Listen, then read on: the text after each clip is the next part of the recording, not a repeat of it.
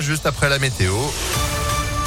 Et puis l'actu à Lyon, Sandrine Ollier, bonjour. Bonjour Phil, bonjour à tous. À la une à Lyon, les Dalton veulent enterrer la hache de guerre d'après le progrès. Un membre du collectif de rappeurs lyonnais connu pour ses rodéos et ses intrusions se dit prêt à rencontrer le maire de Lyon, Grégory Doucet, à visage découvert et même à s'excuser si les problèmes de leur quartier, le 8e arrondissement, sont pris en compte. Il avait été condamné à 5 ans de prison ferme pour des agressions sexuelles sur mineurs dans le diocèse de Lyon. Bernard Prénat est derrière les barreaux. L'ancien prêtre a été arrêté hier matin et incarcéré dans la Loire. Jusque-là, son état de santé ne le lui permettait pas.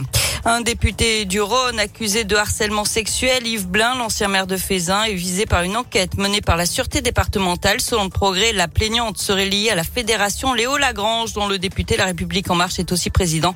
Yves Blin dit ne pas être au courant de cette enquête. Quatrième jour de suite de grève des chauffeurs de bus à Lyon, avec toujours quelques perturbations, surtout sur les transports scolaires. Grève aussi aujourd'hui des agents de sûreté de l'aéroport de Lyon-Saint-Exupéry. Attention si vous devez prendre l'avion aujourd'hui. Le temps d'embarquement risque d'être un peu plus long que d'habitude. Les grévistes réclament des embauches, des, hausses de salaire et de meilleures conditions de travail. On passe au sport avec du foot et ce coup de tonnerre à l'OL. Le directeur sportif Juninho a annoncé son probable départ à la fin de la saison. C'était hier sur RMC Sport. Un timing surprenant à quelques jours seulement du choc face à l'OM à Dessine.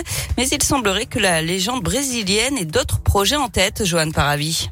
Oui, on ne s'attendait pas forcément à une sortie médiatique à ce moment-là de la saison. Juninho a évoqué sa fatigue mentale, lui qui a endossé euh, le rôle de directeur sportif en 2019, dix ans après son départ de l'OL en tant que joueur. Le Brésilien l'a rappelé, il était parti sur un cycle de trois saisons. À la fin de celle-ci, normalement, c'est fini, ce sont ses mots.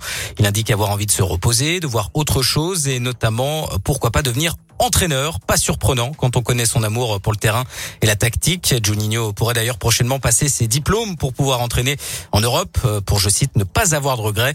En attendant, il devra mener l'OL en Ligue des Champions. Pour le moment, les Guns sont septième à quatre points du podium. Alors forcément, après ces déclarations choc, les prochains mois du directeur sportif seront particulièrement scrutés par les supporters. Et l'OL recevra Marseille dimanche soir à 20h45 pour le choc de la 14e journée de Ligue 1. Rappelons que les supporters marseillais sont interdits de déplacement. Et puis la Ligue des Champions et les filles de l'OL qui ont été battues 1 à 0 hier soir par le Bayern à Munich.